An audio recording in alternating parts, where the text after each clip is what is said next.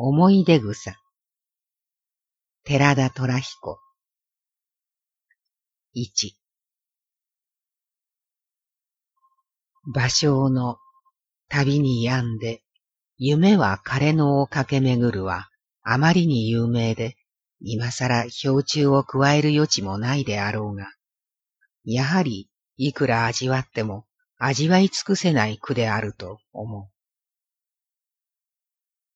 これは芭蕉の一生涯の総決算であり、レジュメであると同時に、またすべての人間の一生涯の黄昏における考えでなければならない。それはとにかく自分の子供の自分のことである。義兄にあたる春殿孤児が夕涼みの縁台で晩酌に親しみながら大勢の子供らを相手にいろいろの笑い話をして聞かせるのを楽しみとしていた。その笑い話の一つの材料として、芭蕉のこの時世の句が選ばれたことを思い出す。それが、旅に病んでではなくて、旅で死んでというエディションになっていた。それを首を左右に振りながら、少し下の活動の怪しくなった口調で、繰り返し繰り返し英単する。その様子がおかしいので、子供はみんな笑いこけたものである。しかし、今になって考えてみると、かなり数奇の生涯を体験した聖客であり、同時に南画家であり、監視人であった義兄、春殿孤児がこの芭蕉の句を酔いに乗じて英単していたのは、あながちに子供らを笑わせるだけの目的ではなかったであろうという気もするのである。そうして、それを聞いて笑いこけていた当時子供の自分の頭にも、この句のこの変わったエディションが何かしら深い印象を刻んだということも今になって初めて自覚されるようである。二、落ちざまにアブを伏せたる椿かな。漱石先生の句である。今から34年の昔、自分の高等学校学生時代に、熊本から帰省の当時、文字の宿屋で、ある友人と一晩寝ないで語り明かしたときに、この句についてだいぶいろいろ論じ合ったことを記憶している。どんなことを論じたかは覚えていない。ところが、この二三年前、偶然な機会から椿の花が落ちるときに、たとえそれが落ち始めるときには、うつむきに落ち始めても、空中で回転して仰向きになろうとするような傾向があるらしいことに気がついて、多少これについて観察し、また実験をした結果、やはり実際にそういう傾向のあることを確かめることができた。それで木が高いほどうつむきに落ちた花よりも仰向きに落ちた花の数の比率が大きいという結果になるのである。しかし、低い木だとうつむきに枝を離れた花は空中で回転する間がないので、そのままにうつむきに落ち着くのが通例である。この空中反転作用は、果敢の特有な形態による空気の抵抗の働き方、花の重心の位置、花の完成能率などによって決定されることはもちろんである。それでもし、アブが花の芯の上にしがみついてそのままに落下すると、虫のために全体の重心がいくらか移動し、その結果はいくらかでも蒸気の反転作用を減ずるようになるであろうと想像され。すなわち、アブを伏せやすくなるのである。こんなことは右の句の干渉には大した関係はないことであろうが、自分はこういうさまつな物理学的の考察をすることによって、この句の表現する自然現象の現実性が強められ、その印象が濃厚になり、従ってその詩の美しさが高まるような気がするのである。三漱石先生の熊本時代のことである。ある日、先生の宅で、当時高等学校生徒であった自分と先生と二人だけで、戯れに十分軸というものを試みたことがあった。随分奇抜な句が飛び出して愉快であったが、その時の先生の句に、つまずくや富士を向こうにそばの花というのがあったことを思い出す。いかにも10分ジックのスピードの余生を示した句で、当時も笑ったが、今思い出してもおかしく面白い。しかし、こんな句にも、どこか先生の頭の働き方の特徴を示すようなものがあるのである。多分、やはりその時の句に、たくだ呼んで、つくばい据えぬ梅の花というのがあった。そのたくだが難しくてわからず、また田舎者の自分にはそのつくばいがなんだかわからなくて聞いたのであった。また別な時に、筋飼いにネギを切るなり都ぶりという句を君はどう思うと聞かれた時も、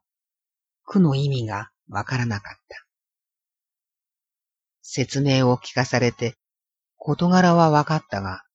どこがいいのか了解ができなかったので、それは月並みじゃありませんかと、悪行を言ったものであった。今考えてみると、やはり、なかなか巧妙な句であると思う。4俳句がいわゆる不益なものの一断面、流行の一つの層を表現したものである以上、人の句を鑑賞する場合における評価が、作者と鑑賞者との強度や年齢やの関数で与えられるのは当然であろう。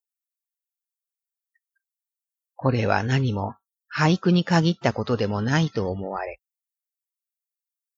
衰えや歯に食い当てし、のりの砂、などという句でも、若い頃にはさっぱり興味がなくて、むしろ嫌味を感じたくらいであったのが、自分でだんだん年をとってみると、やはり、その、むしろ科学的な真実性に引きつけられ、深く心を動かされるようである。明治の昔、ホトトギスの若い元気な連中が面接王を捕まえてよくいじめた時代があったのを思い出すのである。昭和9年1月、登園。夏目先生の俳句と漢詩。寺田虎彦。夏目先生がまだ創作家としての先生自身を自覚しない前に、その先生の中の創作家は、どこかの隙間を求めて、その創作に対する情熱の発露を求めていたもののように思われる。その発露の格好な一つの創作形式として選ばれたのが漢詩と俳句であった。いわば遠からず爆発しようとする火山の活動のエネルギーが、わずかに小噴気候の噴煙や微弱な極部地震となって現れていたようなものであった。それにしても、そのために俳句や漢詩の形式が選ばれたということは、もちろん偶然ではなかったに相違ない。先生の自然観、人生観が、はじめから多分に俳句監視のそれと共通なものを含んでいたことは明らかであるが、しかしまた、先生が俳句監視をやったことが、先生の自然観、人生観にかなりの反作用を及ぼしたであろうということも当然なことであろう。ともかくも、先生の晩年の作品を見る場合に、この初期の俳句や詩を背景に置いてみなければ、本当のことはわからないではないかと思うことがいろいろある。少なくも晩年の作品の中に現れているいろいろなものの廃止が、この短い死刑の中に多分に含まれていることだけは確実である。俳句とはいかなるものかという問いに対して、先生の言った言葉のうちに、俳句はレトリックのエッセンスであるという意味のことを言われたことがある。そういう意味での俳句で鍛え上げた先生の文章が、元来力強く美しい上に、さらに力強く美しくなったのも当然であろう。また逆に、あのような文章を作った人の俳句や詩が立派であるのは当然だとも言われよう。実際、先生のような句を作りうる人でなければ、先生のような作品はできそうもないし、あれだけの作品を作りうる人でなければ、あのような句は作れそうもない。後に草枕のモニュメントを築き上げた巨匠ののみのすさびに刻んだ商品をこの週に見ることができる。先生の俳句を年代順に見ていくと、先生の心持ちといったようなものの推移していった後が最もよく追跡されるような気がする。人に読ませるための創作意識の最も希薄な俳句において、比較的自然な心持ちが反映しているのであろう。例えば、修善寺における体感以前の句と、囲碁の句との間に存する大きな距離が特別に目立つ。それだけでも伺ってみることは、先生の読者にとってかなり重要なことであろうかと思われる。いろいろの理由から私は先生の愛読者が必ず少なくもこの俳句集を十分に味わってみることを望むものである。先生の俳句を味わうことなしに、先生の作物の包有する世界の書相を眺めることは不可能なように思われる。また、先生の作品を分析的に研究しようと企てる人があらば、その人はやはり十分綿密に先生の俳句を研究してかかることが必要であろうと思う。昭和三年五月。漱石全集第十三巻。月報第三号。